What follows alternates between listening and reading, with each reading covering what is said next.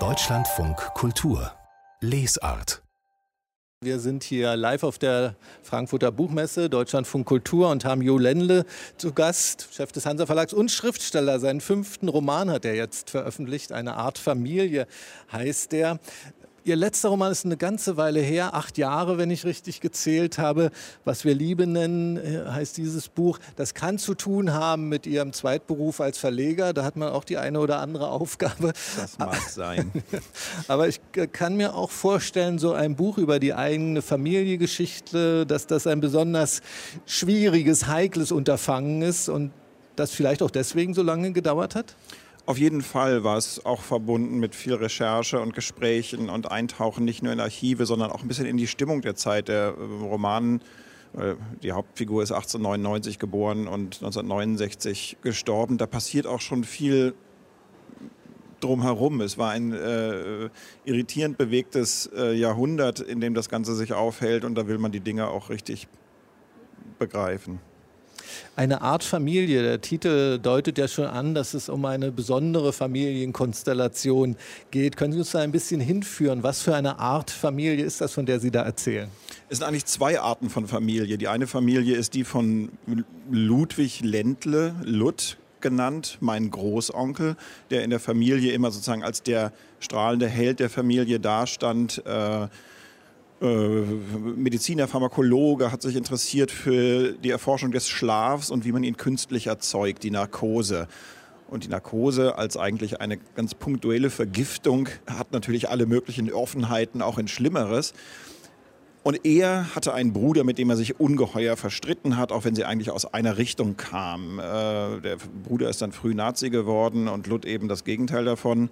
Und das zerreißt diese Familie und deswegen sucht sich Lutt eine eigene Familie, eine Lebensfreundin und zusammen mit einer Haushälterin, die mit den beiden äh, als, als Dreier-WG praktisch durch die Lande zieht und das Leben miteinander teilt, weil sie sonst nichts haben. Das ist dann eigentlich die Art Familie, die beschrieben ist weil Sie sonst nichts haben. Sie beschreiben es jetzt als äh, Defizit. Man könnte auch sagen, es ist eigentlich ein total modernes Familienmodell. Absolut. Eben eine WG, Menschen, die beschließen, äh, miteinander zu leben, obwohl sie jetzt kein sexuelles Verhältnis oder eine Ehe oder ähnliches ja. verbindet. Also etwas sehr Modernes. Auf jeden Fall. Also das, das, das Konzept dieses Zusammenlebens, jeder mit eigener Hintergrundgeschichte, ähm, mit Neigungen, mit Sehnsüchten, ähm, die Alma ist ihr Leben lang eigentlich in Lut verliebt, ähm, aber Lut mag halt nicht. Und dieses umeinander rumflirren, äh, sich Gedanken machen, sich verzweifeln an diesem seltsamen Jahrhundert, das hat sie miteinander verwoben. Äh, jetzt ist diese Alma eine total interessante Frau, ganz unkonventionell, unabhängig, auch sexuell freizügig, lebt eben in dieser offenen Beziehung mit Lud, ähm, unverheiratet. Ähm, und wir haben gerade kurz geplaudert und ich habe zu meinem Entsetzen gehört, dass sie diese Alma erfunden haben, die ich immer für echt gehalten habe, wie ich ihren Großonkel, den es ja wirklich gegeben hat. Ähm, warum haben Sie die dazu erfunden? Das tut mir ungeheuer leid. In den ersten Wochen nach Publikation habe ich das immer noch offen gehalten, weil sozusagen ein ein Teil der Figuren im, im Roman sind natürlich äh, echt und, äh, und aus, der, aus der Zeitgeschichte ähm, abgeschrieben und ins, ins Buch ähm, gehüpft.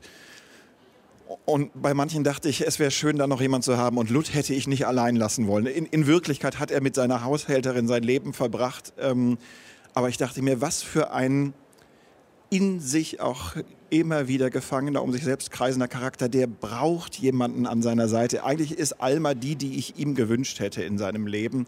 Und im Roman ist sie bei ihm und rüttelt ihn manchmal wieder wach und aus seinen komischen Alleingängen heraus.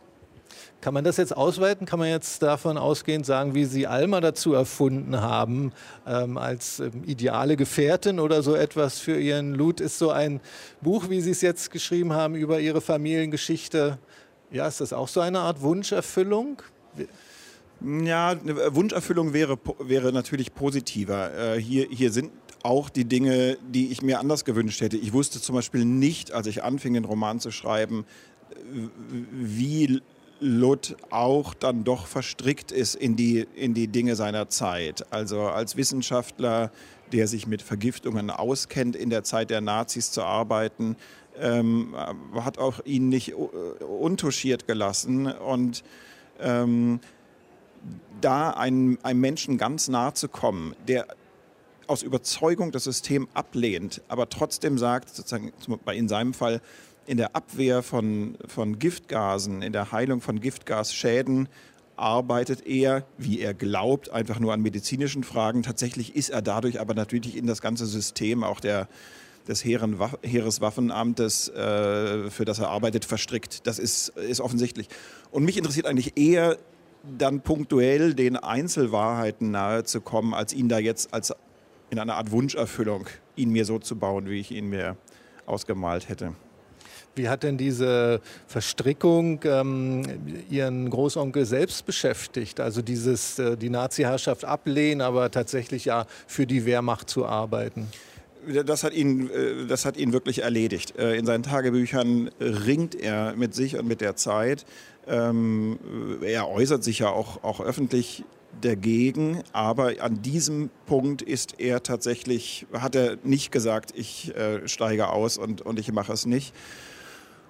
Und mit ihm sozusagen durch diese Zeit hindurch zu leben, hat, hat mir geholfen, nochmal ganz viele der Fragen, wie ist es, wenn etwas plötzlich anders wird, ähm, wenn eine Zeit sich verändert, wann ist der Punkt, wo ich sage, mir ist es jetzt hier zu falsch und ich kann nicht mehr dabei sein. Das hat mir enorm geholfen, sagen, ein Verständnis dafür zu finden, wie war die Tatsächlichkeit so einer Diktatur. Jetzt ähm, zitieren Sie oft aus den Tagebüchern von äh, Ihres Großonkels, ähm, äh, schreiben aber auch mehrfach, dass er auf diese Tagebücher geschrieben habe, nach meinem Tod ungeöffnet verbrennen. Haben Sie offenbar anders entschieden oder Ihre Familie anders entschieden zum Umgang mit diesen Tagebüchern. Warum das? Ja, das, das war eine schwierige Geschichte. Als Kind äh, habe ich sozusagen immer um diese Koffer drum gespielt und nahm an, das sei ganz normal, dass es diese Koffer im, im Keller jeder Familie gibt. Und vielleicht gibt es symbolisch auch solche Herkünfte, Überlieferungen, ähm, nicht geöffnete Koffer in den Kellern von uns allen. Wir haben dann ganz spät oder uns gefragt, verbrennen wir es jetzt oder verbrennen wir es nicht, haben es dann eben gelesen, haben viele auch verborgene Dinge aus seinem Leben erfahren, seine Homosexualität und so weiter und haben dann beschlossen, es der Universität Leipzig, wo er Prorektor war, zu stiften, sodass es jetzt zumindest dieses ganze Material auch noch der Wissenschaft zugutekommt.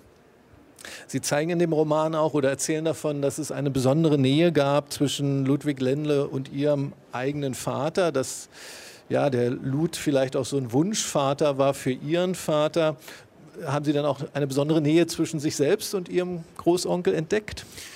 Ja, äh, und in dieser sozusagen Überbande des meines Vaters, der im, im, Buch immer nur der Neffe heißt und der eben mit seinem eigenen Vater äh, große Zerwürfnisse hatte und der sich deswegen immer an den Onkel, an den guten Onkel, an die Möglichkeit des rational und besser und durchdacht und wahrhaftig sein wollenden gehalten hat. Ähm, diese Nähe habe ich schon sehr, sehr nachvollziehen können. Also Lud muss ein sehr besonderer, toller, kluger Mensch gewesen sein, der, ja, an dem eben diese ganzen seltsamen, vom Kaiserreich an äh, bis in die dann eben junge DDR, wo er sich plötzlich mit den neuen Machthabern auch wieder angelegt hat. An, an ihm ist schon viel von dem, was dieses Jahrhundert an Irrwitz mitgebracht hat, äh, niedergeregnet.